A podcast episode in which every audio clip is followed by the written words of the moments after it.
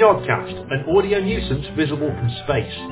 With Ian Morison, Haritina Mogosanu, Samuel Leske, Josh Hayes, Joel Williams, Emma Alexander and Michael Wright. The Jodcast, September 2019 edition.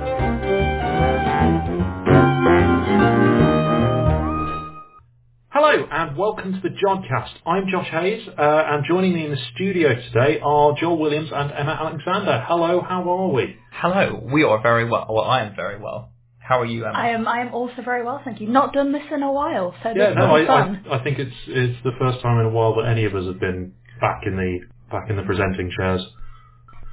Um, in the show this time, uh, Emma is interviewing Fabio Antonini about nuclear clusters and supermassive black holes, and Ian Morison, Haritina Mogosanu, and Samuel Leske take a look at what's happening in the September night sky in the north and southern hemisphere.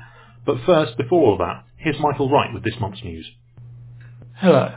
An interesting variety of news this month, with Chandrayaan 2 splitting into its lander and orbiter, the synthetic catalogue of black holes, an interesting 3D printed binocular telescope.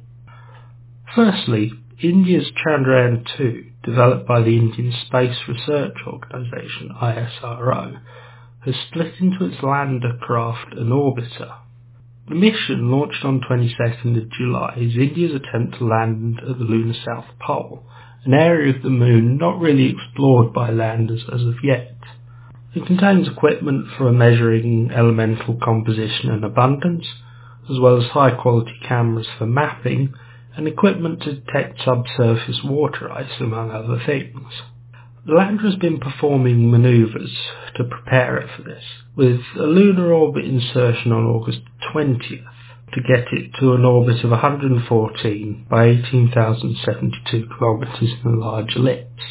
You see, the way it works is that the orbit was raised around the way this craft was aimed to get towards the moon was to go into a high Earth orbit, keep raising its orbit around the Earth before a maneuver which transitioned it from an Earth orbit to a lunar orbit, and then steadily lowering the altitude of the lunar orbit to bring it in close to the moon. So it could use its onboard propulsion system to reduce this orbit from the lunar orbit insertion. First going to 118 by 4,412 kilometers on August 21st, and 179 by 1,412 kilometers on August 28th, before 124 by 164 kilometers on August 30th. On the 1st of September, the final orbital maneuver was made, achieving an orbit of 119 by 127 kilometers. This worked well and meant that 1315 International Standard Time on the 2nd of September, the lander could successfully be separated from the orbiter, where it will now attempt to gently fall in again, reducing its orbit and moving downwards, to make a soft landing on the moon on September the 7th. This is so far good news. While the difficult job of landing is still to come, this successful set of manoeuvres and detachment will allow the astronomers to breathe a sigh of relief. Everything has gone smoothly so far, and with the lander detached, the bare minimum is that the orbiter is well set for science. It would be incredibly unlucky now if something bad was to happen to it. According to the ISRO, all systems are healthy and both craft are faring well. And if you'd like to see some footage of what has been done already, the ISRO website has some very good images of the lunar surface taken by the terrain mapping camera, which was of course taking images while this craft was in orbit. Also in the news was an interesting synthetic catalogue of black holes. Scientists Olejak, Belczynski, Bulik and Sobolewska have made a synthetic catalogue of black holes in the Milky Way. You see, at the moment, detecting black holes is very difficult. You've got gravitational wave detectors which have found a few from things like mergers, and some are inferred from interactions with other objects such as a binary companion. So when it comes to our next experiments in attempting to look for and find black holes in our galaxy, how do we get some idea of where to look and what we might find?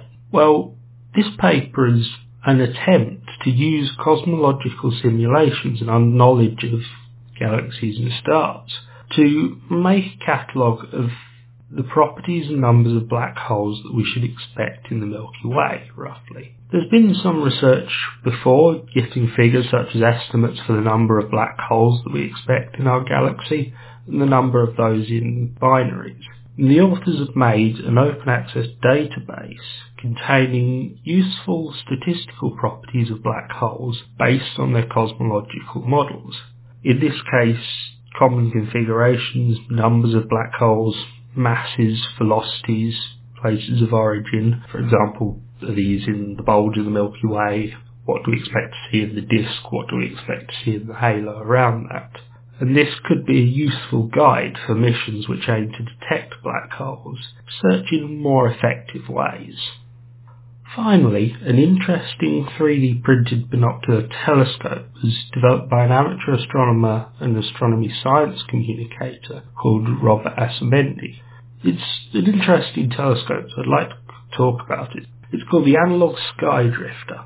Now, the idea of using 3D printing to allow kit-built scientific telescopes is by no means a new thing. A good example of this would be the PiKon, a design for a low-cost Newtonian-style telescope, but with the Raspberry Pi camera where the angled mirror would normally be. Another example might be the Ultrascope project, which was aimed at making a fully automated robotic observatory using a mix of 3D printed and laser cut parts with an Arduino and shield to do the remote operation of the telescope. The analog skydrifter is interesting in that it's a binocular telescope designed for ease of use. You see, binoculars are very useful when you're looking through them compared to a single eyepiece. And the design is something that is made to allow easy and fast focusing, comparable to the way you'd use a regular set of binoculars. Generally, binocular telescopes are less commonly made than single eyepiece designs, and if you think about it, you can see the reason why. You've got far more lenses to design, align, and put in place, as well as multiple components that are repeated and mirrored because of the fact you're using binoculars. And if you're an amateur astronomer in the past, trying to fabricate these with woodwork or metalwork skills would be incredibly time consuming because you have to design everything twice. But with the advent of things like 3D printing and computer aided design, this is far less of a pain. Now, what I find interesting is the designer made this to have a telescope which worked with his astigmatism, which is a problem with the curvature of the cornea in your eye, which impedes the ability to focus light onto your retina, leading to blurred vision. Being able to then put both eyes on the sky and have your brain's full ability dedicated to putting images together like it usually does when you're seeing things makes a binoscope useful if that's something you have or for a number of other vision defects or vision difficulties. It's also interesting because it shows the power now that amateur astronomers have to improve their ability to see the sky. And it'll be interesting to see what other designs and ideas come out of giving those with the passion and time the tools they need to improve their work. This could be, if anything, just another small step along a very long and interesting road. But that's all for the news this week. Let's head back to the studio. Thanks for that, Michael. Now, Emma interviews Fabio Antonini about nuclear clusters and supermassive black holes. I'm here with Dr. Fabio Antonini, who is an STFC Rutherford Fellow in the Astrophysics Group at the University of Surrey in the UK. Um, so Dr. Antonini was a postdoctoral fellow previously at Northwestern University and has also been a postdoctoral fellow at the Canadian Institute for Theoretical Astrophysics. Uh, prior to that, he received a PhD in Astrophysical Sciences and Technologies at the Rochester Institute of Technology. So, welcome to the Jodcast. Thank you for joining us. Thank you. Thank you. So it seems like you have uh, a wide uh, area of interest in your research, including galaxy formation and evolution, stellar dynamics near supermassive black holes, and also the computational side of things as well. So there's really lots to get into here. And I'm looking forward to the colloquium that you're giving here at JBCA this afternoon, titled Nuclear Clusters and Supermassive Black Holes. Uh, could you tell us a little bit about this area of your research, please? So my research focuses mostly on uh, um, making predictions for the gravitational wave sources that instruments like uh, LIGO uh, have detected few last uh, years and will also detect in the, in the future. And uh, so the main question, the big question is, well, I should say one of the fundamental questions for this type of research is how uh, you actually produce in the universe these uh, gravitational wave sources, how they are uh, formed in nature. And um, there is a number of uh, possibilities that have been proposed.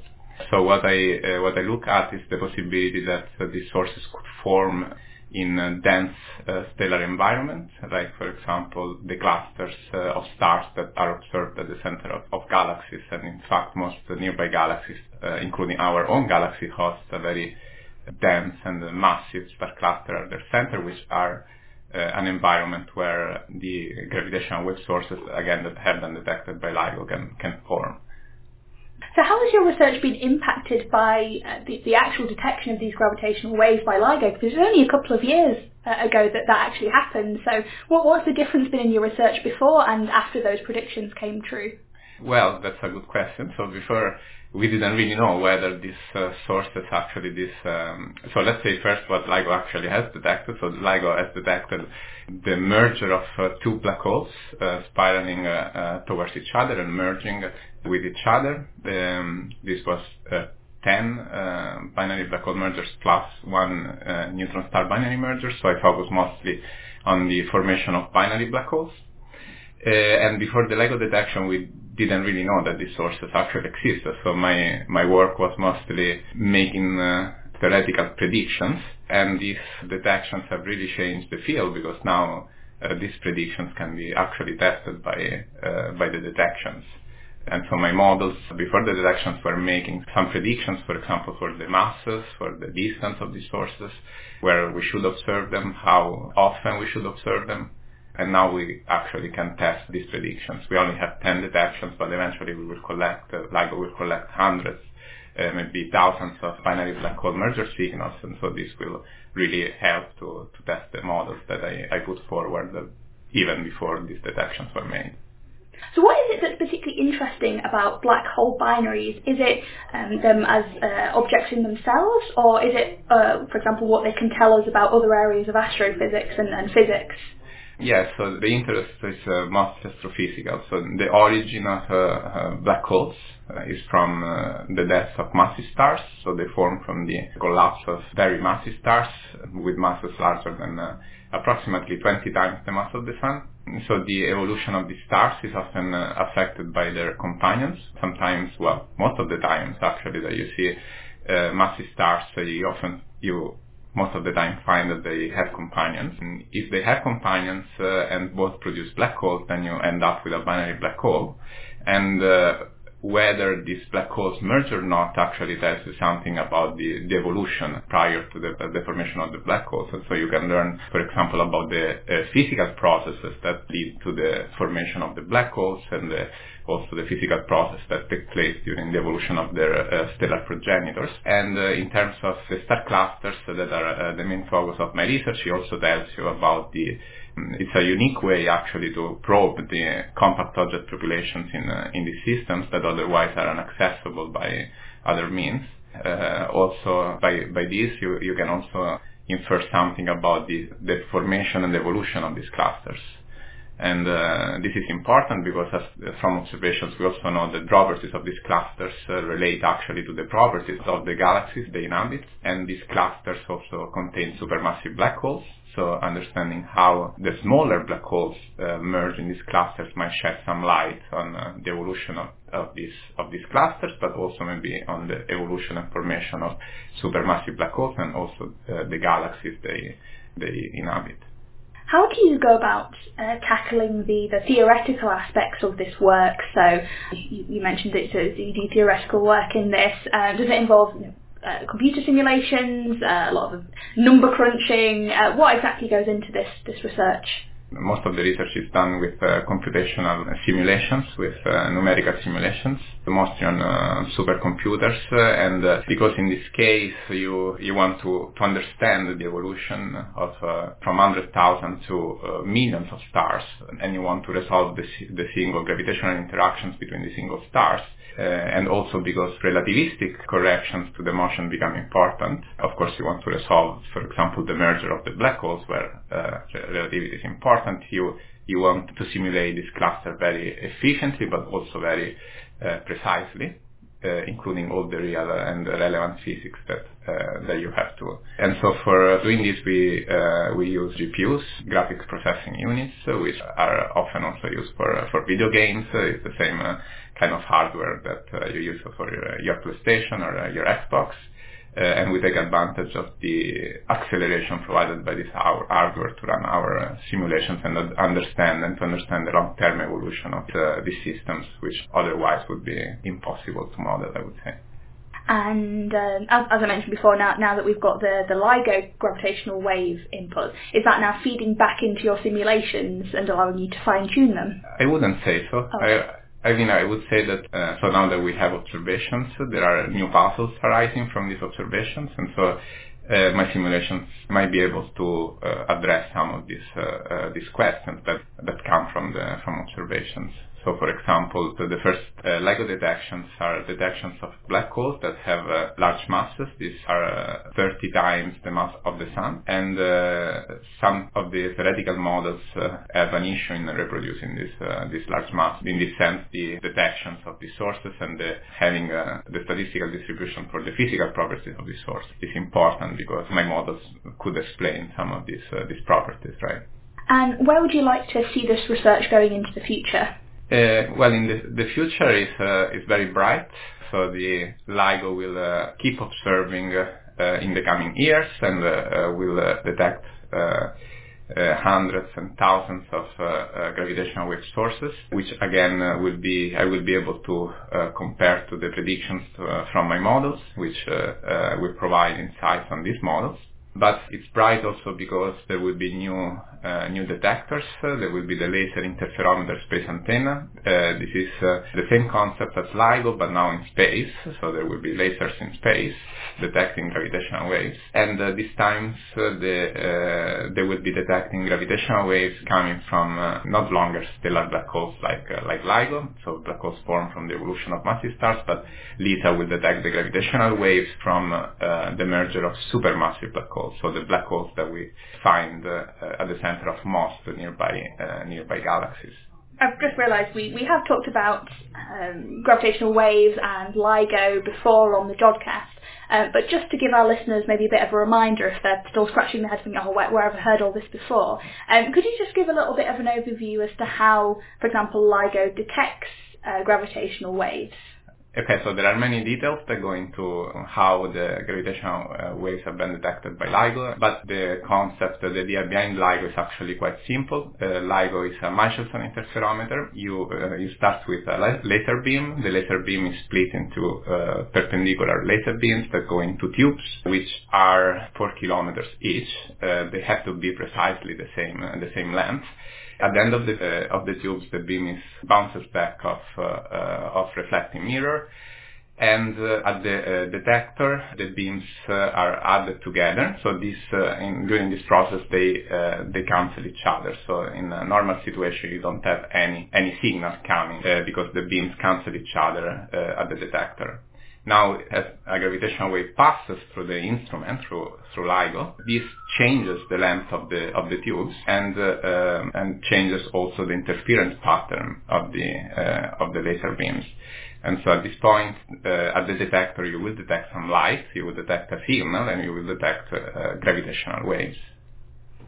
Just to go back to what you've um, talked about for uh, your colloquium this afternoon, you mentioned something called the final parsec problem, which sounds very interesting. Uh, it's a very grand name. Uh, yes. what, what, what is that problem and, and how do you go about solving it? Yeah, so this problem has to do with uh, the merger of uh, uh, supermassive black holes and therefore is relevant with for uh, uh, for LISA, for the space mission that will be launched in 2030. So it is really, uh, the problem is how to make two supermassive black holes merge in less than a Hubble time. So Hubble time is the... The Hubble time is the age of the yeah. universe. So uh, you want these mergers to happen in less than a Hubble time, otherwise they would not be, uh, of course, observable. Uh, this is a problem that goes back to the to the 80s, and uh, um, it's a uh, really a prediction of theoretical and numerical uh, uh, numerical models, which show that that during the merger of two galaxies, the supermassive black holes contained initially in the at the centers of of these two galaxies will not be able to merge in a time which is short enough for for them to be detected by by us. And uh, so my work has focused on also on this uh, on this topic, and uh, more recently we have found a quite natural solution to the to the final parsec problem. So now we think that actually this is no longer a problem, and the supermassive black hole binaries are able to merge uh, in any uh, galaxy merger remnant in less than a Hubble time which is good news for Lisa. Yes, good. You, you always want things to happen within the age of the universe, as you said. Um, one, one thing that caught my eye when I was uh, look, looking at your areas of research is that you also say that you're interested in the dynamics of exoplanet systems, which seems like a, a very different field from what we've been talking about previously. Uh, could you talk a little bit about your interest there? Yes, I mean, it is, yeah, you're right. It is different, but uh, it's still uh, gravitational interactions between, uh, you know, uh, n bodies.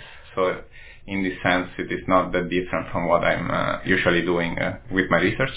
And uh, in this case, I, I'm looking at the formation of hot Jupiters. These are um, when we started to detect planets. The, the first detections were detections of very massive and gaseous planets like like Jupiter, but uh, instead of being like many many AUs away from from the sun, these Jupiters were found very close to the to their uh, to their host star, uh, and so this represents uh, really a puzzle uh, because we don't know how to form uh, such big planets at such a short distance from the from the star, and so my my research focuses on on this topic and how to form hot Jupiters in this in these systems. So it's a case of applying very similar techniques to your other work, but just in a slightly different astrophysical context. Yeah, exactly. Yeah, it is. It is a very similar uh, numerical framework, uh, but applied to, to another uh, and different astrophysical uh, uh, environment. Um, I'll just ask in general: uh, Is there anything else that you're working on at the moment, or that you've worked on previously? We are working on uh, something very exciting right now that I, I think it is very exciting, which is the evolution of massive stars in multiple systems. Um, so observations uh, uh, of uh, massive stars, uh, this is again a result from observations, show that uh, most of massive stars, uh, which again are the progenitors of the stellar black holes or neutron stars that we observe with LIGO, are not single, but they are in binaries or even in higher multiplicity systems, so they have often companions. And so what we are finding is that the in, that the presence of these uh, um, uh, companions really changes in important ways the uh, evolution of the of the stars, and this wasn't taken into account uh, uh, account before. And now we're investigating how uh, this process can affect the evolution of massive stars, and maybe how the interaction between an inner black hole binary and um, external companions can lead to the formation of black hole mergers. And of course, whether this can explain at least a fraction of the LIGO sources.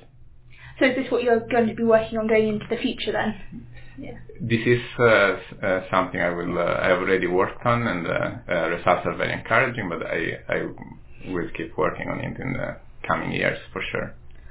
Uh, do you do anything relating to the black hole in, in the center of our galaxy?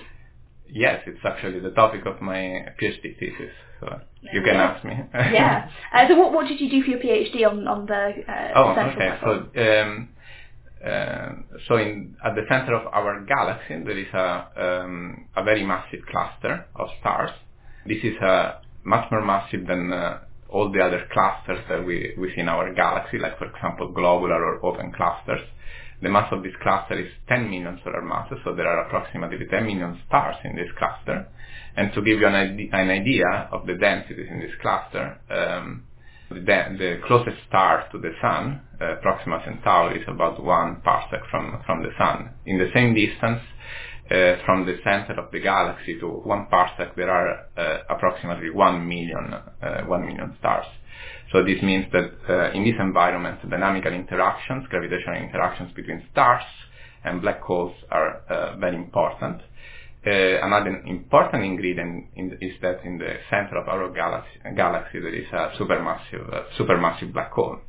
And uh, um, in fact, observations of uh, the galactic center have shown that there is approximately 20 uh, young stars.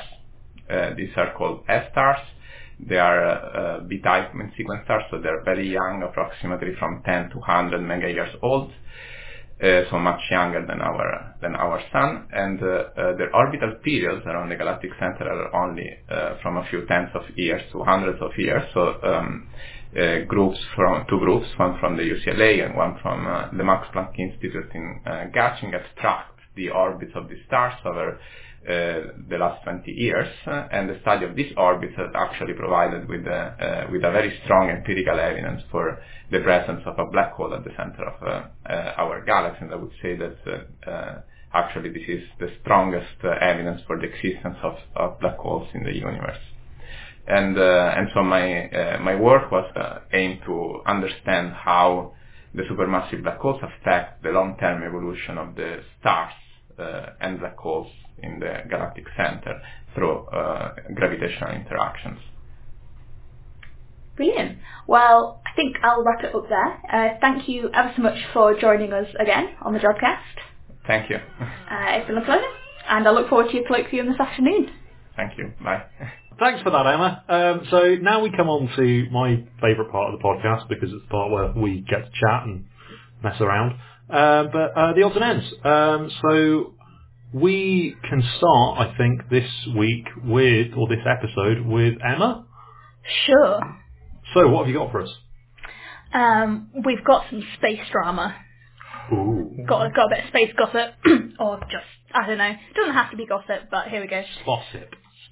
Gossip. That is the worst word I've ever heard. Gossip. Thanks, thanks for that, Josh. Gossip. Anyway, uh, the European Space Agency um, has said that it has had to make an emergency manoeuvre of one of its Earth science satellites in order to avoid a potential collision with a SpaceX Starlink satellite. The ESA Operations Twitter account documented its collision avoidance manoeuvre, which happened on the 2nd of September. Uh, it involved ESA's Aeolus satellite, uh, which is the first satellite mission to acquire profiles of the Earth's wind on a global scale. Uh, it's got a single instrument, a Doppler wind lidar, uh, which currently can probe the lowest 30 kilometres of our atmosphere, so really important stuff for weather monitoring. So it's not something you'd want to collide with and take out, but it turned out there was the possibility of that happening with one of SpaceX's Starlink satellites, uh, which we have discussed on the Jodcast before, I think back in June, after they'd first launched. So um, Emma, can you just remind us what uh, Starlink is? Yes, so there are so-called mega constellation of satellites um, launched earlier this year um, by Elon Musk's private space company SpaceX. So initially 60 were launched, um, but there are plans of deploying up to 12,000 with the aim of providing a new space-based internet communication system. So it seems like it's got some kind of good, honest intentions, but many astronomers have raised concerns about their impact on optical and radio astronomy uh, due to their sheer number and brightness and, and, the effects that they're going to have on optical and radio astronomy.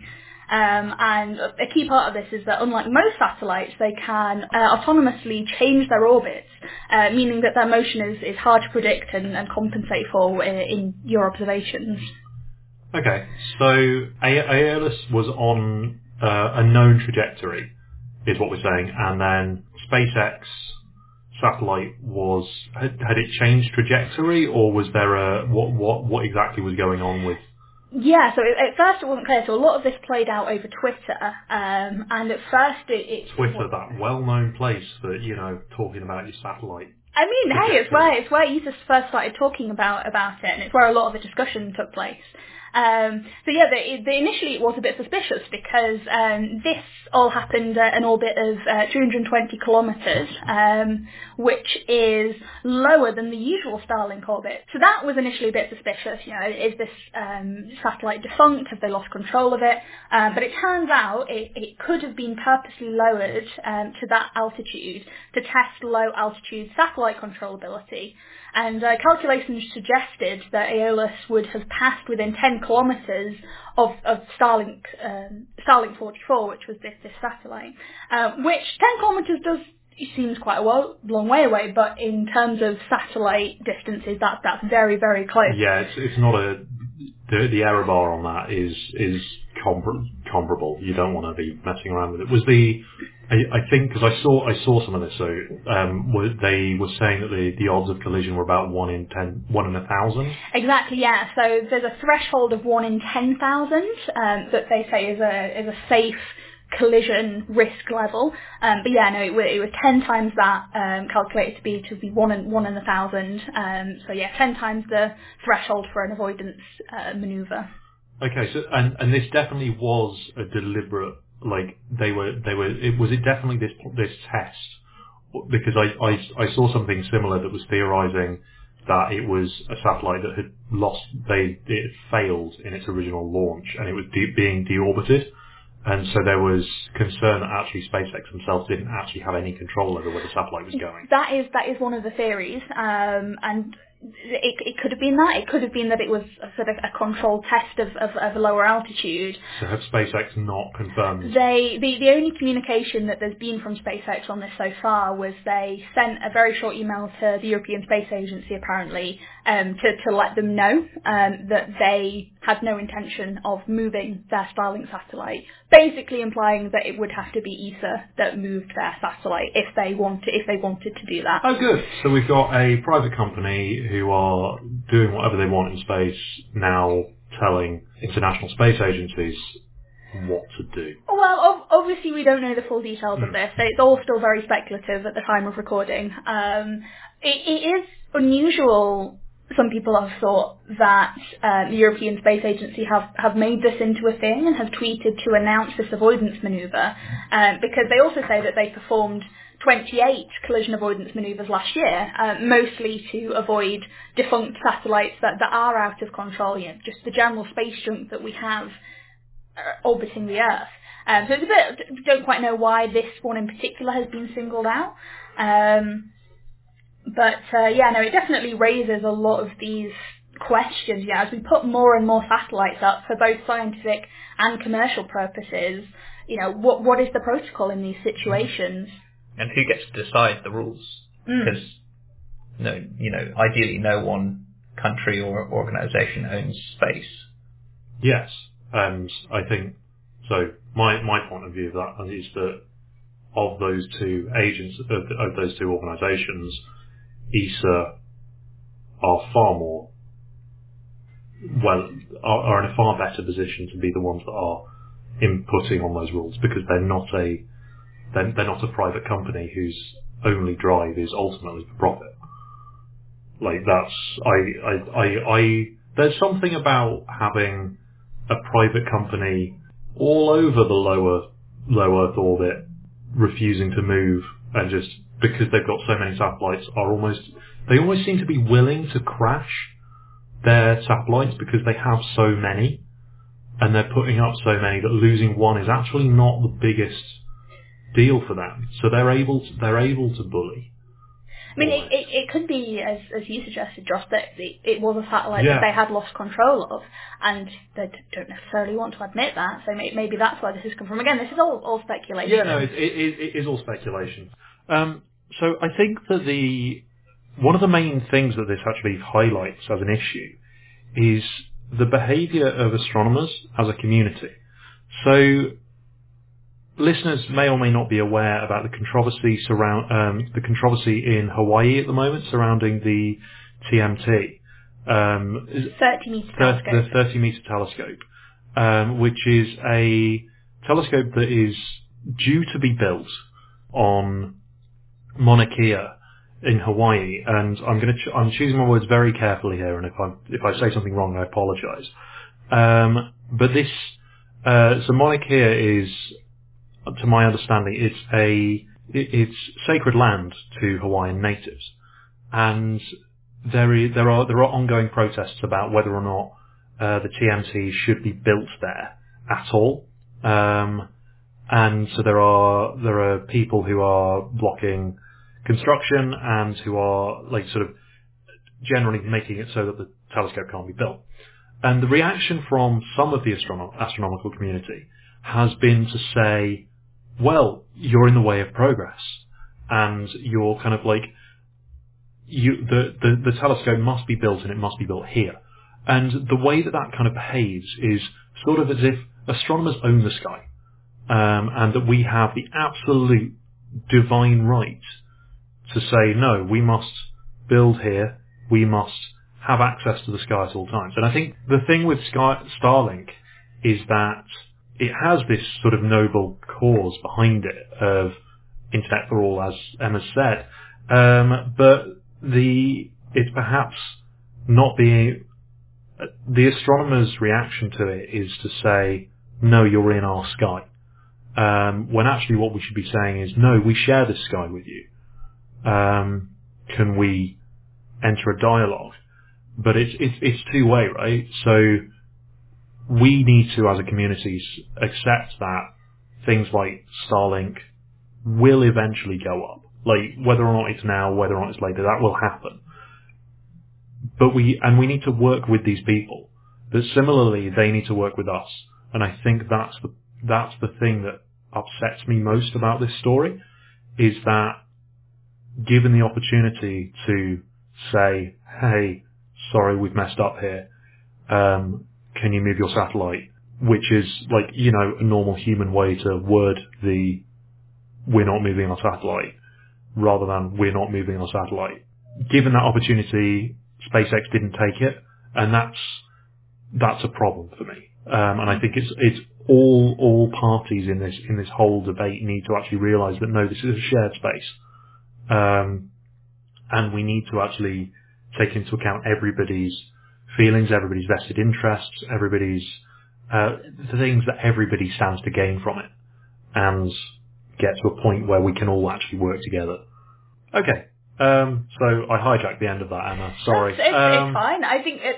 I think the, these discussions are really important to have, and it, we are getting to the point where, yeah, with the satellites, we are filling the sky with satellites, and we we need to put policies in place. We need to have these discussions now to establish protocols and and hopefully move forward from there and move forward to a, a productive future full of lovely scientific things and we're all happy together and there's no politics involved whatsoever. What a wonderful positive note to end on. The concept of no politics. Wouldn't that be lovely?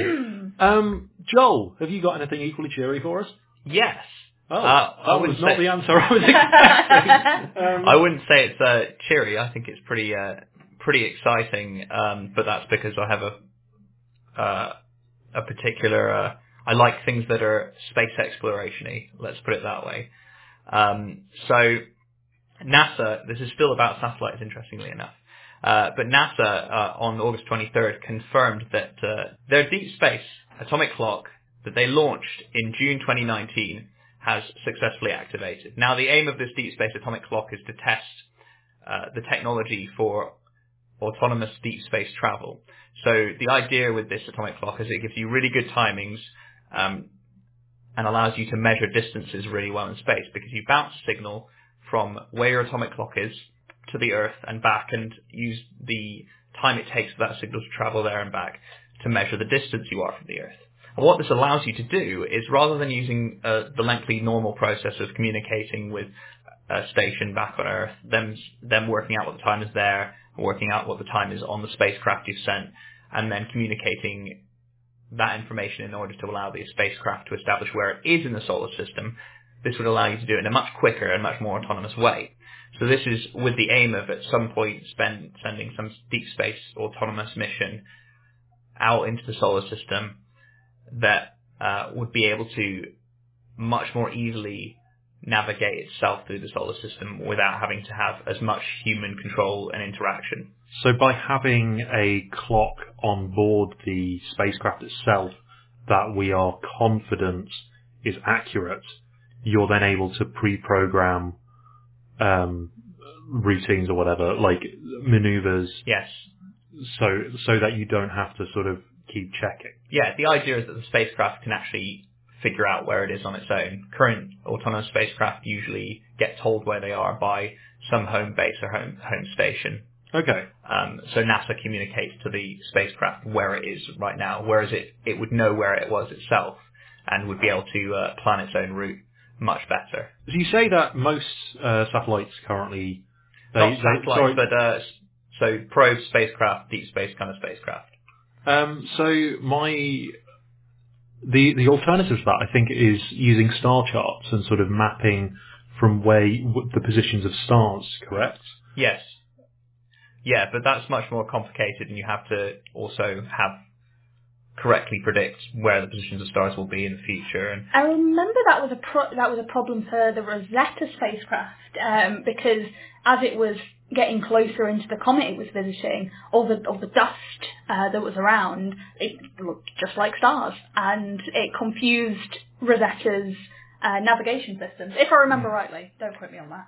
so the potential I see is that you don't have to necessarily just bounce the signal off Earth, right? You can bounce it off any object to work out your distance to that object, and therefore also avoid collisions with, say, uh, un- unknown asteroids.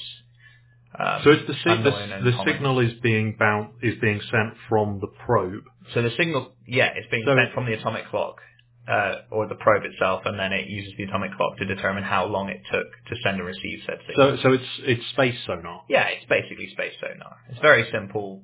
Um, it's a very simple idea. It's just it requires such an accurate clock to work, and that's why you need something like an atomic clock, which has a really high precision and um, generally won't lose time, like say a pendulum clock. It wouldn't work in space because a pendulum clock requires a Gravitational gravity to yeah. yeah. Josh was gesturing at me because I was going to say something, but then I was just going to say space sonar, sponar, which w- would not have been a particularly great. Why? Why would you do this? Spot him. I had a qu- I had an actual question, um, and Sponar has completely thrown me. Sponar has thrown are you? Uh, I'll stop this. Um, so the satellite that NASA are testing it on is this in low Earth orbit at the moment, or like so where where is it? Oh, that is a good question. Like, because I presume they've not like thrown it away. No, it is in orbit, is what this article says. What- okay, presumably around Earth. Yeah, it's in orbit around Earth. I don't know if it's in low Earth orbit. I think the idea is to send it is to sending them uh, send it further and further away to increase the uh, radius of its orbit, Okay. just to test the technology, see if it continues to work Yeah. well and precisely as it gets further away from the Earth, with Okay. the aim of you know with the aim of testing the technology in deep space.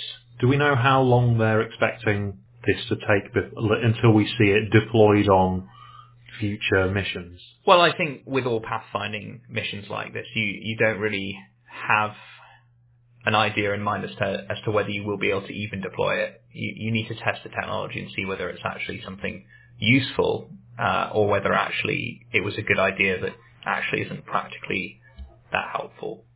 So if it turns out to be practically useful, then uh, the the other thing we don't know about the timing is what deep space missions, autonomous deep space missions NASA has lined up or even funded in the in this sounds like it would be a very far future um, technology that would be used in, in much late, you know, deep space missions Yeah. to come. But those deep space mission- missions are very much unfunded, right? You, we don't, you know, the NASA's funding is done, is they budget yearly.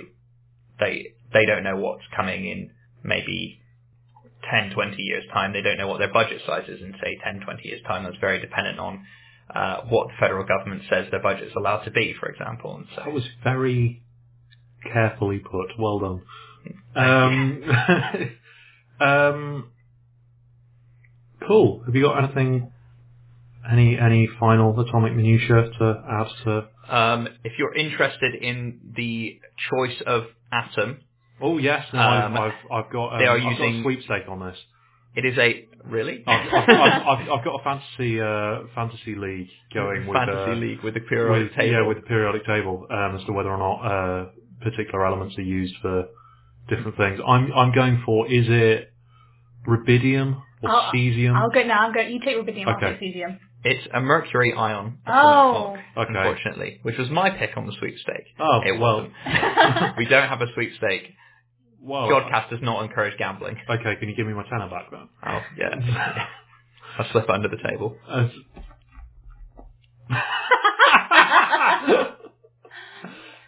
okay, That's me. that's you. You're That's done. me. Uh, Moving on. Brilliant. Um, so, finally, um, in what Joel maintains is a tradition of whenever the two of us are on, I'm going to talk about Star Trek without ever really having watched any of the like traditional Star Trek things. Um, so, Why do you do this? um, bec- because I like to, I, I like to watch you twitch. Um, the, um, so there is in Star Trek, and quite often with any sci- space sci-fi based um, program, there's there's often like the ability to scan for life. So the, these you're you're in orbit around a planet, and someone says, "Is there any are there any life forms on the planet? Like, how do we do that?" Like in in my head, that was always kind of like an infrared camera Hmm. like, and you just sort of look for heat signatures. And then I kind of thought about that a little bit more and was like, oh, actually, but what if everything's lizards? Um, like it at, at that at that point. So it's, it's not just a life scanner, it's an intelligent life scanner. Well, so no, um, it's it, it's it's a life scanner, um, and the so I I preface all of this with it's a new technology um, and new thoughts that have come about that might actually be how these sci-fi point at a at a planet. Does this have life on it? Um, how these technologies might come about. So, um, to start with, um, I need to sort of talk about what it is we look for on planets. So, for if we're looking for life, normally, well, right now we kind of look for what we, what we call biosignatures. So things like oxygen, things like water, things like methane. So these are all, um, well, a lot of these are what we call organic molecules, uh, and we call them that because they are required for life as we understand it. So all life on Earth requires water. Um, but they can exist without it. So you can have water naturally forming, you can have methane naturally forming, oxygen can, can exist without biology. Um, and so actually using those molecules to say there is life on that planet isn't accurate. And on the flip side as well, how sure are we that life needs water, that life needs oxygen? Are we very Earth-centric in, in this? Are we thinking, well, we've got the sample size of one, we know that life needs X, Y, Z here on Earth, therefore we assume we must need it elsewhere in space as well. Yeah, it, it's a fair point. Um, the the sort of astrobiology counter argument to that is, well, we've got to start somewhere. Um, like we we have no evidence for life of any other kind, and there's even the question of like, would we know that we were looking at it? So we kind of have to work with what we know.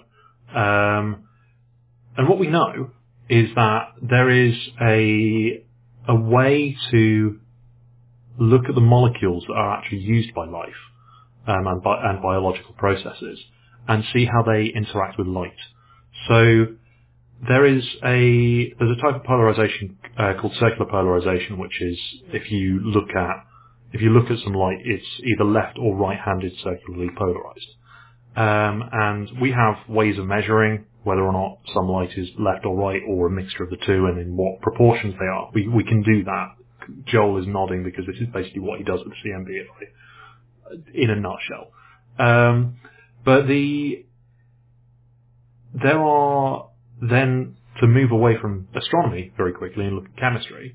If you put together a load of atoms into a molecule, um, some of those have what's known as chirality, which is where they're the exact they're made up of the exact same atom. So the the structure and is the same. Sorry, the components are the same, but the structure is mirrored. So you have what are then known as left and right-handed molecules. So there's no way to rotate one to put it on the other. You have to, you would have to reflect it in a mirror. Um, and naturally, you get left and right-handed versions of the same molecule appearing at the same frequencies, the same, the same amounts. Um, but biology screws this up. Um, so all of the amino acids in humans and most mammals and most uh, most living things are left-handed. Um, and so any amino acids that you see are far, far more likely to be left-handed because it's just favoured uh, by our biology. Chiral molecules can uh, you you can measure their um, abundance by looking at how much circularly polarized light you have. So a left-handed molecule produces left-handed light, and a right-handed molecule produces right-handed light. And so if you were to look at the light coming from a um, being reflected by a planet or, or or a source, but being reflected by something, by looking at the amount of circularly polarized light you have, you can tell whether or not it's organic. Um, and so there, there's a, a paper that came out looking at this, um, and the the people that did it, they they came up with it. They tested it in a lab. They got some uh, ivy leaves and sort of like looked at the light that was being reflected by them and, and measured the amount of circularly polarized light and found that there was a bias towards left-handed. Um, and then that bias kind of decayed as the leaves decayed. And so they went onto the roof of their building. And there was a nearby sports field that they pointed their scanner at and saw absolutely nothing. Um, so this is in the Netherlands. And um, they they kind of watched it for about three days. And then eventually someone went, Hang, shall we just go and have a look? And it turned out that it was one of the few sports pitches in the Netherlands that uses artificial grass. um, Oh my days. Yeah, The- and, and three days, and they didn't think to go check. I, I, I, I don't know the exact Okay. timescales involved. Okay. Um, I know, but it's Star Trek. It's, Ast- it's astrophobia. yeah, it's Africa. Um, but they, um, but they then tried this on a forest that was a few miles away instead, and just immediately saw the signals. So they're they're a- they're working now on a designing an instrument for the ISS um, to try and map the circular polarization um, that they see on Earth to try and work out what you might then actually see if you were looking um, at Earth from a much fur- much further away, and how do all those signals blend together, um, so that you would then be able to try and look at an individual exoplanet um, and look at the circularly polarized light coming from that.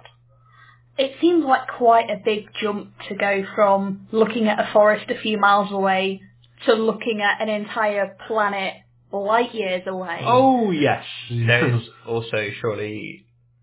So the concern would be: are there things that would sit in between us and the exoplanet that would also generate circular polarizations?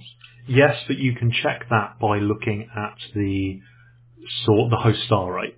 So the light from the host star would Oh, sure, would, would go through that. the same Okay. medium, so you can you can retract you can you can remove all of that.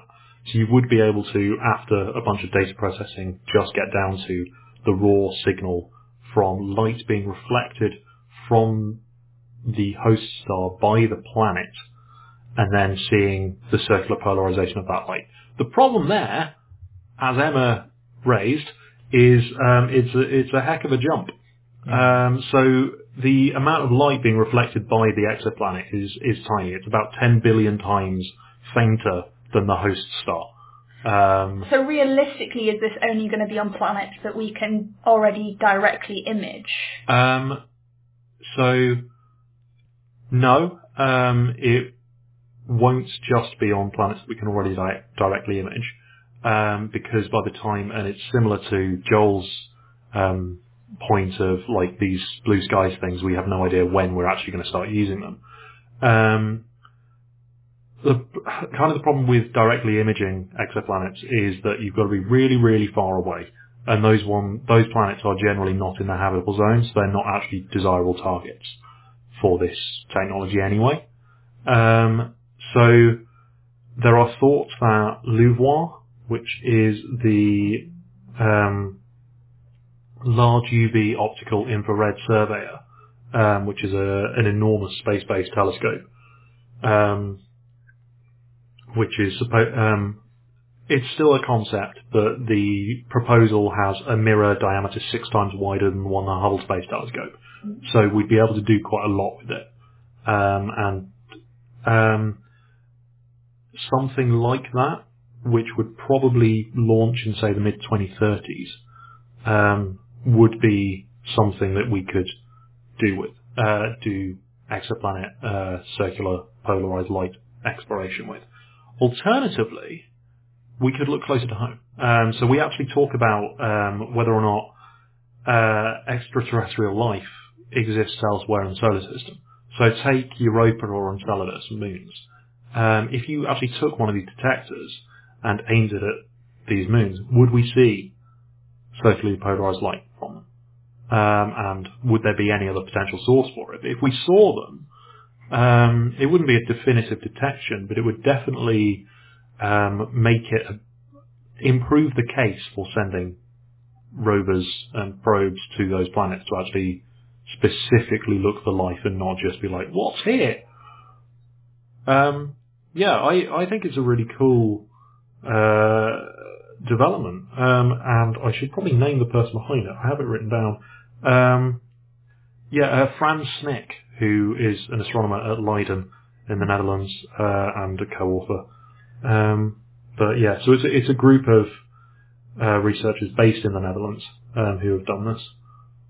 That's really interesting. So we're not miles and miles away from uh, being able to point telescopes at near relatively nearby objects and saying it's life, Jim, but not as we know it. Yeah, pretty much. Um, and from here on out, all astronomers will be known as Jim or Jim. Jim, Spock. Do you, do you want me to just list Star Trek characters? Yeah, well, no, I, I, I, I want more a female version of Jim. Uh, Jemima. Jemima? I don't know. I just, yeah, anyway. The Jodcast with Jim, Jim, Jim, Jim, Jemima, Jim, Jim, Jemima.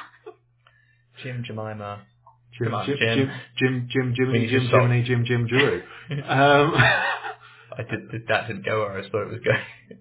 um, uh, uh, uh, uh, anyway, um, now that we've completely derailed ourselves, uh, let us move on then to the night sky. All this circularly polarized light has made me want to go and look through a telescope with my eyes, which can't see circularly polarized light because I'm not a mantis shrimp.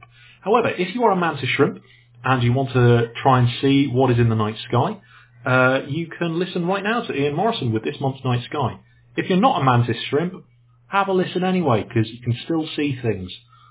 The night sky for September 2019.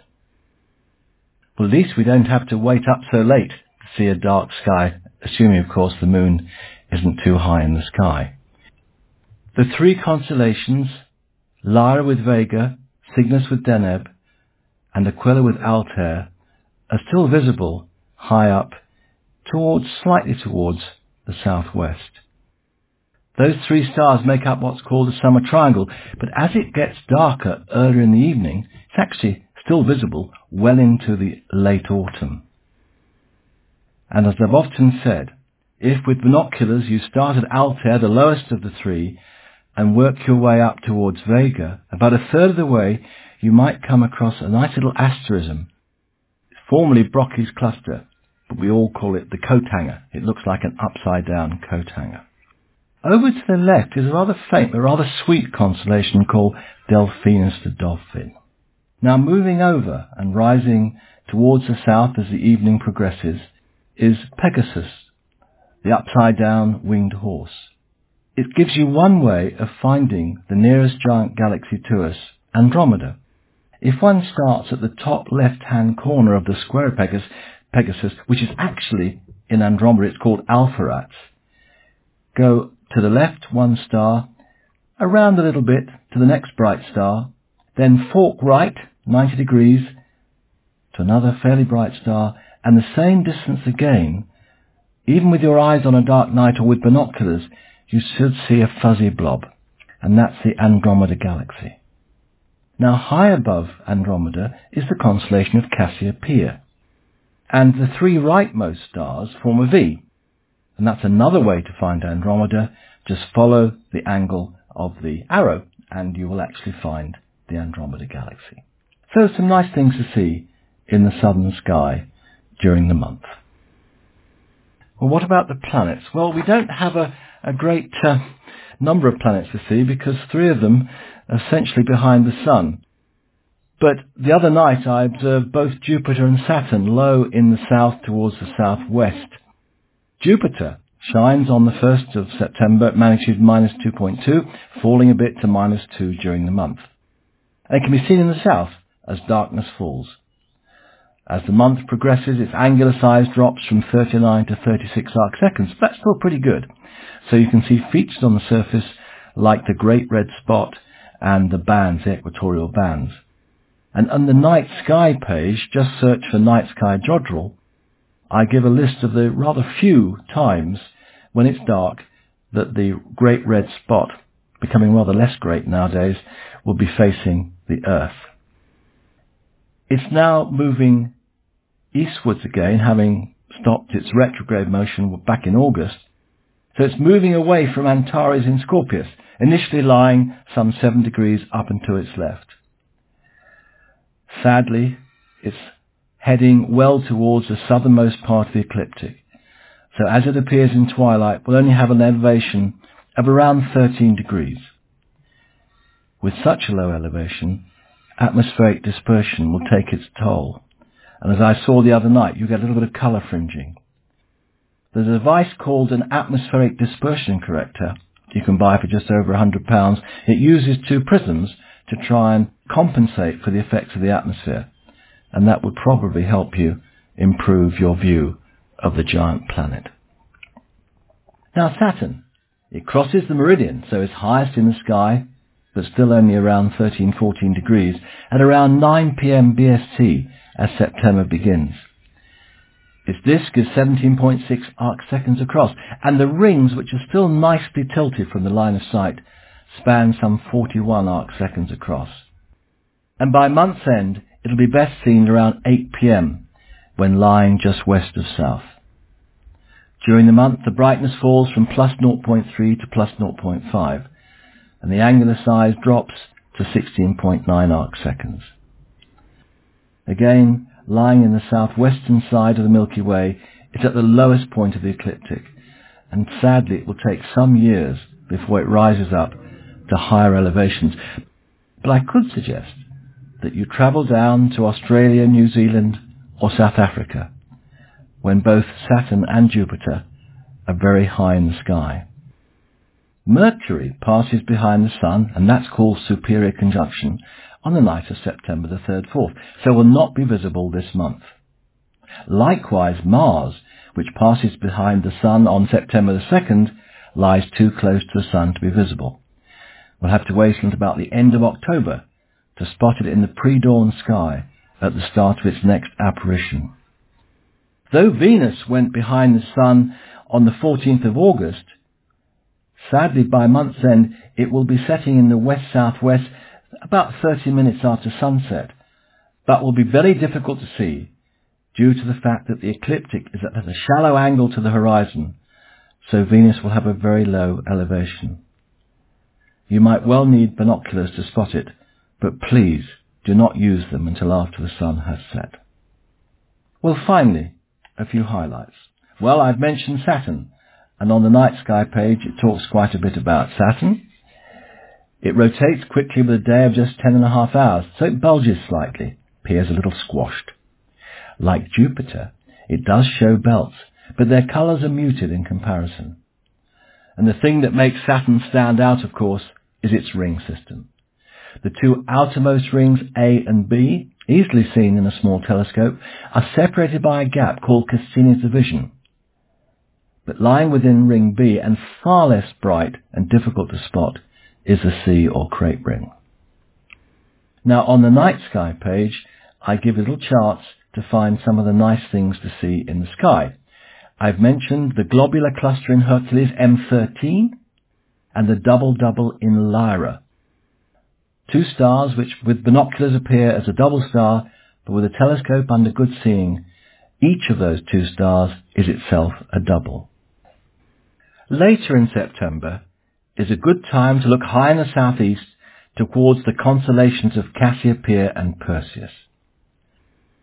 Just into the border of Perseus is a rather lovely pair of clusters called the double cluster. Little smudge, perhaps with your unaided eye, or with binoculars or a small telescope, can look very pretty. And then down in Perseus is the star Algol, called the Demon Star. It's an eclipsing binary system. Now normally the pair has a steady magnitude of plus 2.2. But every 2.86 days this briefly drops to magnitude plus 3.4. Two times when you might just spot that in universal time are on the 12th at 23.43 and the 15th at 2031. It is a month given the smallish or medium-sized telescope to find Neptune. On the nights of the 5th to the 9th is a great time to look for it, as it's very close to the fourth magnitude star Phi Aquarii. There's a star chart on the night sky page. With a magnitude of 7.8, large binoculars or a small telescope will be required to spot it. A medium aperture telescope will reveal Neptune's disk, showing a hint of blue-grey. And with such a telescope, you might also be able to spot its 14th magnitude moon, Triton. And on the night of the 5th, 6th of September, it lies just 13 arc seconds from Phi Aquarii. So if you can find that star, you should be able to spot Neptune. On September the 9th, you'll find Jupiter quite close towards the moon a day after first quarter. And I usually mention a couple of objects or an object or so on the moon and a good night to observe two great lunar craters is the night or the evening of September the 8th because the terminator lies close to them and it makes all the details show up much better. Tycho is towards the bottom of the moon in a densely cratered area called the Southern Lunar Highlands. It's a relatively young crater, which is about 100 million years old, has a diameter of 85 kilometers and is nearly 5 kilometers deep. Copernicus, on the other hand, is much older, at about 800 million years old. It lies in the eastern Oceanus Procellarum, beyond the end of the Apennine Mountains. It's 93 kilometers wide and nearly 4 kilometers deep, and is a classic terrace crater. With a telescope, you can actually see the walls stepping down like a talus. With a telescope, you can actually see the walls stepping down like a terrace. And both, of course, can be seen with reasonable sized binoculars. So I do hope, now with darker skies and hopefully some clear skies, we haven't had many of those in August, I must say, you'll have a chance to have a look at our lovely Northern Hemisphere sky. Thanks for that, Ian. And for our Southern Hemisphere listeners, here's Haritina Mogosanu and Samuel Leske with The Night Sky Where You Are.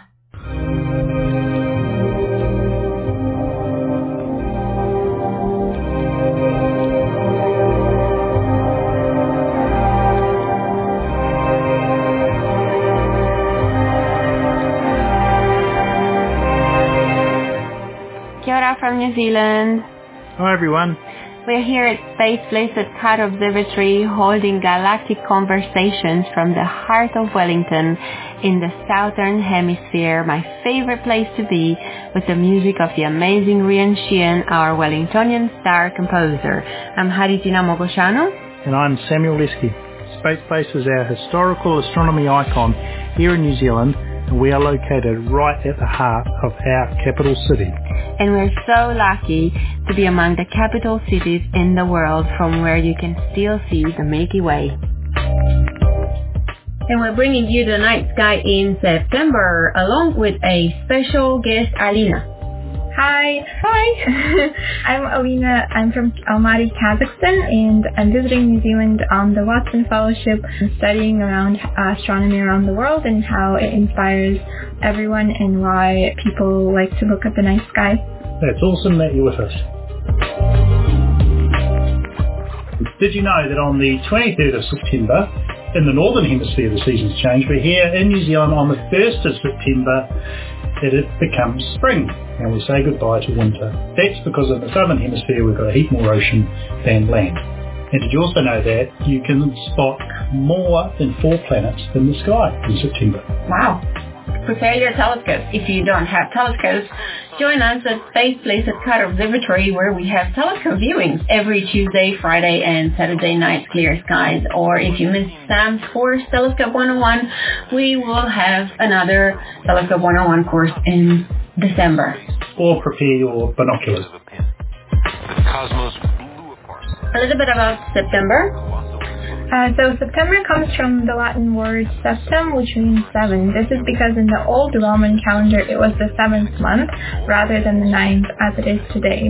The old Roman calendar used to only have 10 months until Julius Caesar introduced a new Julian calendar with 12 months. Which he named after himself. September has 30 days and marks the autumn season in the northern hemisphere and spring in the southern hemisphere. This is the time of harvest and when many schools start their new school year in the northern hemisphere. Here in New Zealand, it is the month when we celebrate the September equinox, when the day is equal to the night. What's the sun up to? Sun rises at 6.47 a.m. on the first day of September and earlier and earlier every day all through the month. And on the 28th of September it rises at 1 minute past 6. However, the clock will shift by one hour, so on the 30th of September it will rise at 6.57 a.m. Wow. The sun sets at 5.55 p.m. on the 1st of September and later and later until it sets at 7.24 p.m. on the 30th of September.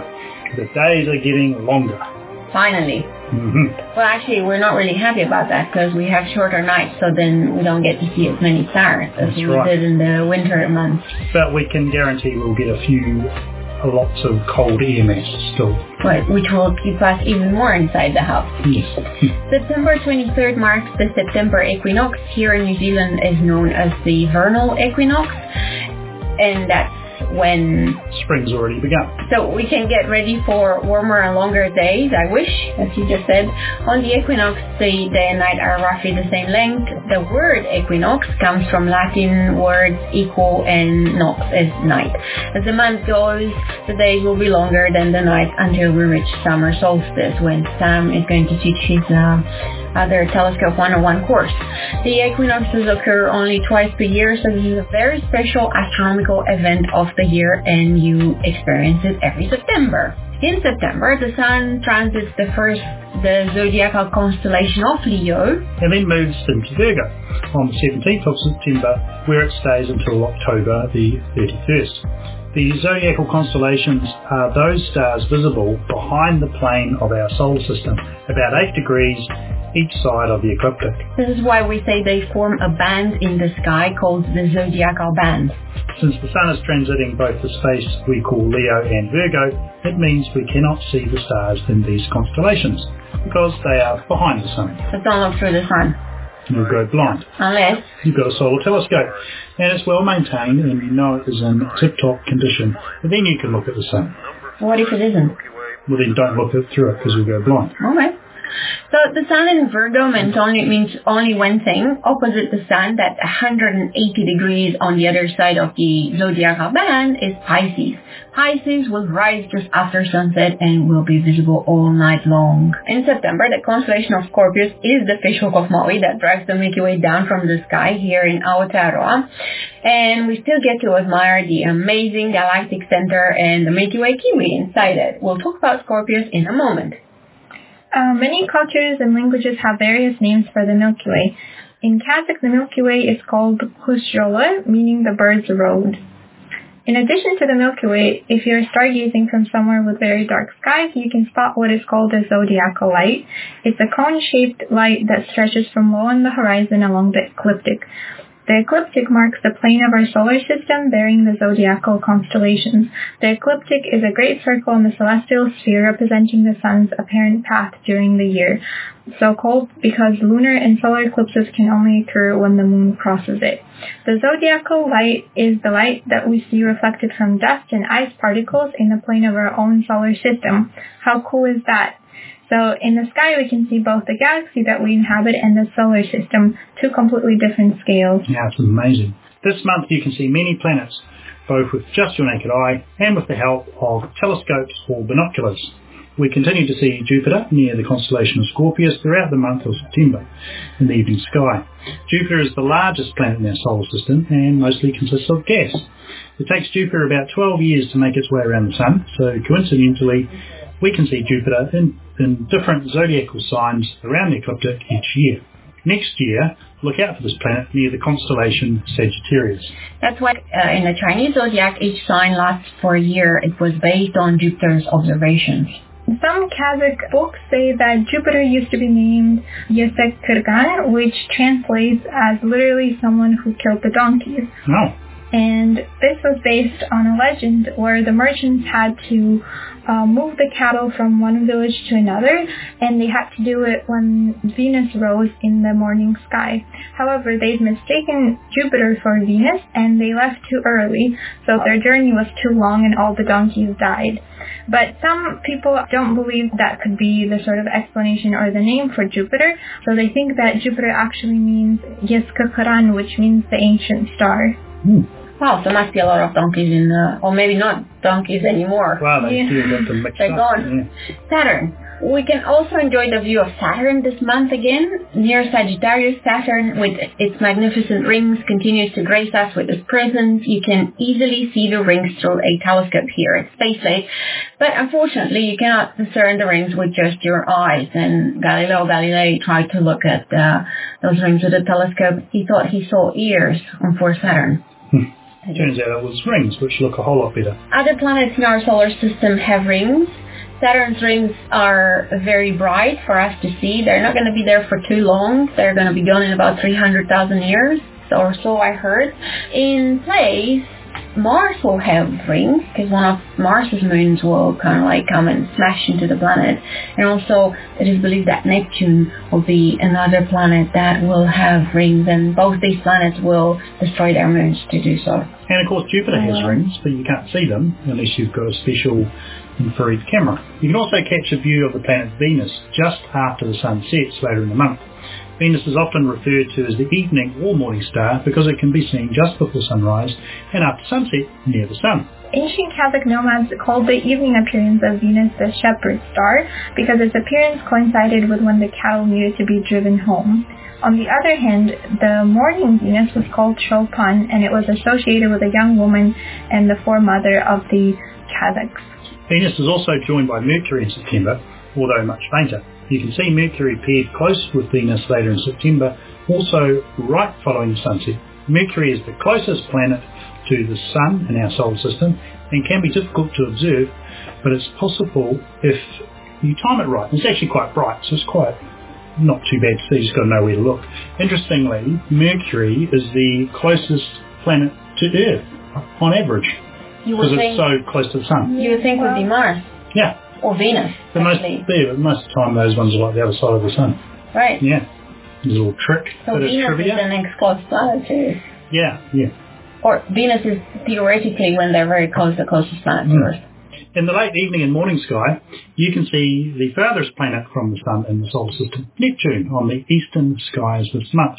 Don't try looking for it with your naked eye, as it is the only planet in our solar system not visible to the naked eye. But with some help from telescopes or binoculars, you can see this ice giant planet, and it will look like a bluish dot. Quite a delight to see. Though I imagine you wouldn't be able to see Uranus that easy, would you? Well, um, we're actually asked this question every single day at Carter Observatory, and um, Probably because it sounds funny more than interest in the planet. it, yeah, well, this is another yet another planet with rings, and its name is derived from the Greek word for heavens or starry sky, Uranus.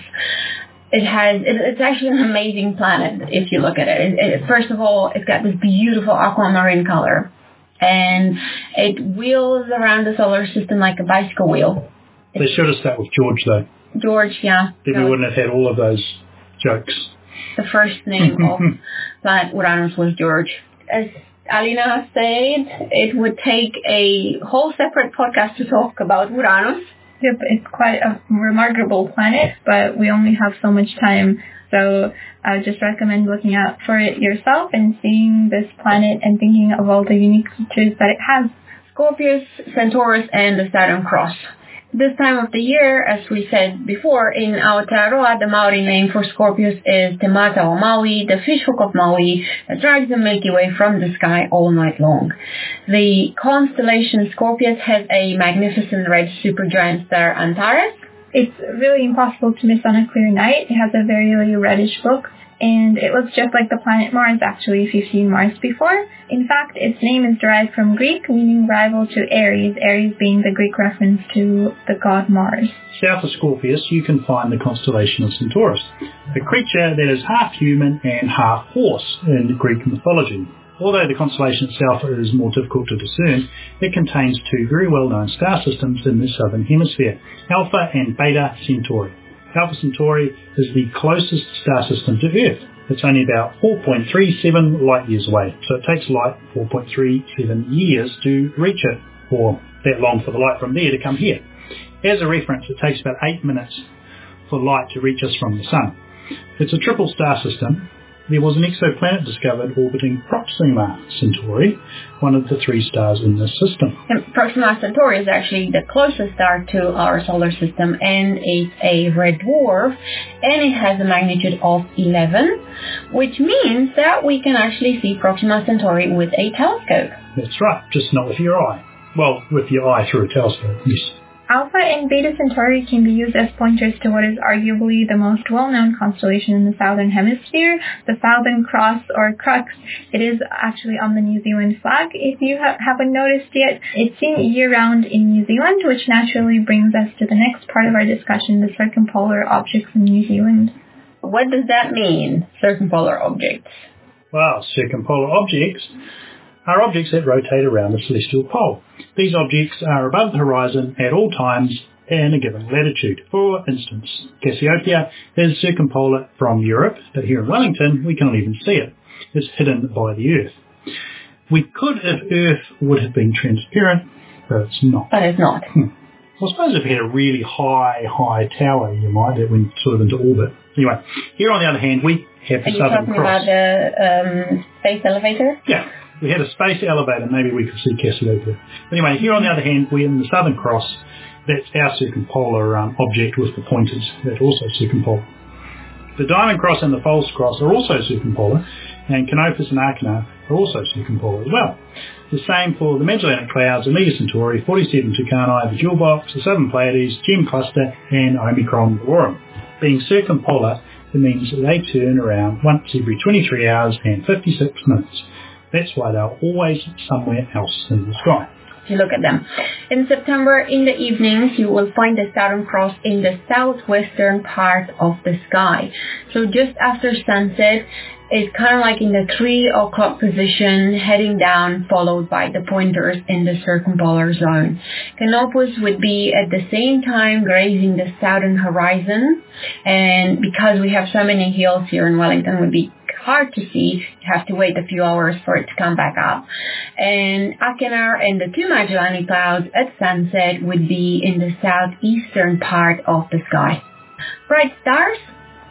Okay, so next up we're, um, what are some bright stars near the ecliptic? Very close to the ecliptic are Spica in Virgo early in the month. Spica means the head of grain from Latin actually, and it's the grain that the Virgo constellation is holding.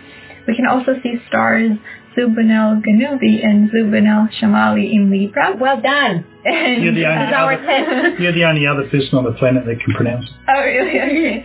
And we can see Nunki in Sagittarius, and um, the ecliptic intersects the Milky Way in Scorpius. So the stars of the Milky Way are starting from the centre of the galaxy, going north, are Shaula, and the stinger, which is the stinger of Scorpius. Atria in the Triangulum Australe. Why are you putting all these ones on we can't even pronounce? Well, yeah, I mean, we have to. You know. Right, other bright stars. In the north, we can see the bright star Altair in Aquila, the constellation of the Eagle, the triangle-shaped constellation in the northeastern skies. Canopus, of course, is there, the brightest star in the southern hemisphere, continues to shine bright and can be seen near the horizon in the southern skies. And of course, as our listeners can hear, it absolutely doesn't matter how we pronounce the stars because their names were invented very, very long time ago, so we don't even know what these people meant. Yeah, and they probably weren't that great at spelling. And you can make your own constellations if you want. This is what we've learned here. Hmm. Right, other stuff in the sky. There's uh, dark patches. We can talk about those. Milky Way Kiwi. That's right. The other famous dark patch is Milky the Way coal Kiwi. sack. Other than the Milky Way kiwi, hmm. is the coal sack near the Southern Cross.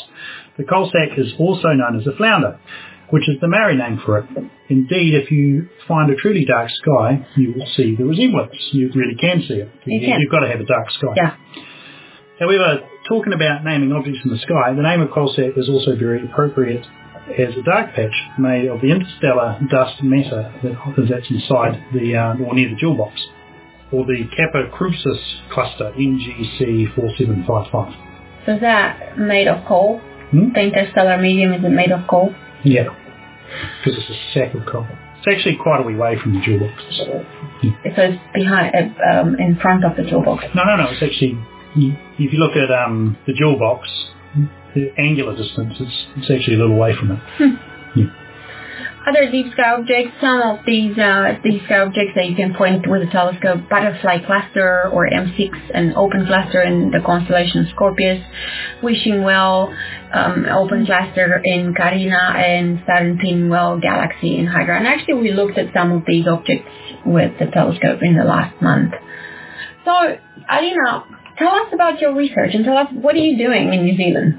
I guess the project that I'm pursuing here on the fellowship is sort of was inspired by the question of why should we look at the sky, even perhaps not always for practical reasons, but more so as a hobby or um, what kind of benefits it has to people. So this year I'll be traveling around and meeting with people that work at different observatories, planetariums, meeting with different astronomical societies and just seeing what inspires and interests people about astronomy and I guess seeing how it also has connection to I guess the history of the place and um, the connection, the personal connection that people may have with the stars and what kind of benefits it can bring um, to others. But this is such an amazing project and you've chosen to, to do this for your career. Yes, so I'll be pursuing like astronomy professionally and starting next fall, but this year is about me learning more the uh, personal side of astronomy and just what it means to uh, many people around the world who love to look at the stars just like me. So everyone, if you listen to this podcast and you're going to meet Alina, host her. what? She's amazing. She's been here with us in Wellington. What's your background? What did you study? Oh, uh, so in university I studied astronomy and physics and also actually classics, so some of, I guess, uh, ancient Greek classes too. And yeah, just finished my uh, undergraduate degree in May. So is that classical studies, do they help you with the astronomy and with the communication part of it or? Um, I think it was mostly for my own, well, I think they just helped me be like a better learner because like when you learn languages, I think you learn a lot of useful skills. So not directly applicable to astronomy, but um, it was partially inspired by astronomy because so many Greek uh, names that we use in astronomy even today and all the constellations come from there. So yeah. What's the sky in Kazakhstan like?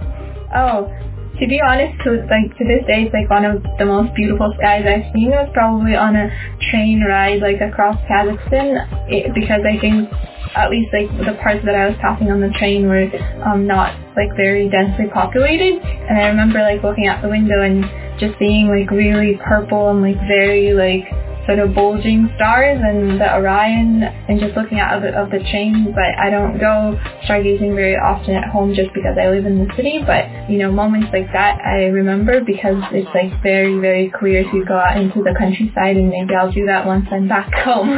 Have you have you been to Star City? Where they, where they um, launched the. No, I actually haven't been. I've been planning to, and yeah, year after year, I, you know, I study or have like internships in the summer or something, and never have enough time to visit. Yeah. but that's the goal, I guess, for well, the next time that I'm back home is definitely to visit it. Cool. Much Yeah, rocket it would be really exciting. Yeah. What, what made you study astronomy out of everything? I think, well, it's definitely like the big questions. I kind of got into astronomy more through like my early interest in math and then physics, and then I wanted the more sort of bigger picture questions, and that led to astronomy. And also, I grew up, you know, hearing about Yuri Gagarin, who was the first man in space, and even though he wasn't like an astronomer, he was an astronaut. That kind of inspired some thoughts about something related to outer space. So yeah, that's how it came out to be. And um, I think actually I love to hear how other people get become interested. Like some people do it through stargazing, or you know, like me through physics or some some other ways. So it's always curious to hear how people like want to study astronomy. So that's going to be part of your project. That is part of my project too. Well, uh, yeah. I found out that when talking to a lot of people and asking questions that it's really interesting to find out how they got even interested in astronomy in the first place. So yeah. I think your project is amazing to travel the world and go to planetaria, to observatories, and talk to people about what moves them in the stars. And it's, it's a fantastic, it's a fantastic opportunity that you created for yourself because you put your hand out to do this mm-hmm. research, right? Yeah, I mean, I really hope that through my travels, I guess I can inspire others to sort of, you know, stop and look at the stars and maybe even if you live in the city to sort of have this desire to reconnect to maybe the environment more. And I think it has a lot of good benefits to happiness or outlook on life. So yeah, it piques curiosity of a lot of people and hopefully like my travels can inspire others as well. Awesome. Well, wonderful. We wish you very wonderful, awesome travels. How do you say this in English? We wish you Wonderful, awesome, magical trip. magical travels Thank you. around the world. Uh, I've enjoyed my time in New Zealand a lot, and yeah, I hope every place is just as you know welcoming as it has been here. I want to also thank uh, Zira Naurizbaeva for all the information about the Catholic mythology in astronomy. Well, thank you, and we hope we keep in touch, and maybe we can have you for sure. Yeah, come back. back in our show and tell us about what you've seen on all those uh, beautiful skies around the world. And until next time, from Wellington here in New Zealand, Alina, and Haritina, And Samuel Leske. we wish you a fantastic September and clear skies. always. Always clear, Clear sky. skies. Bye. Bye. By carefully counting the number of stars in small but representative regions of the sky, we find that the total number of stars in the Milky Way is about 400 billion. It's a lot of stars.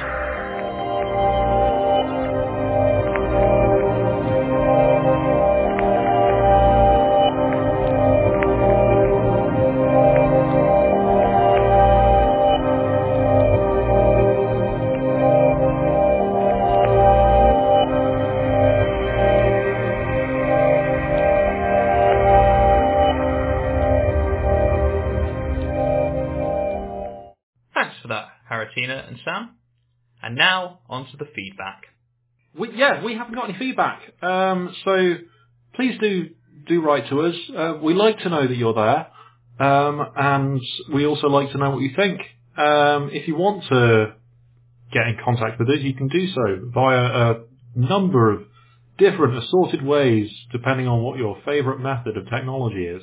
Um, so you can contact us through the website at www.jodcast.net.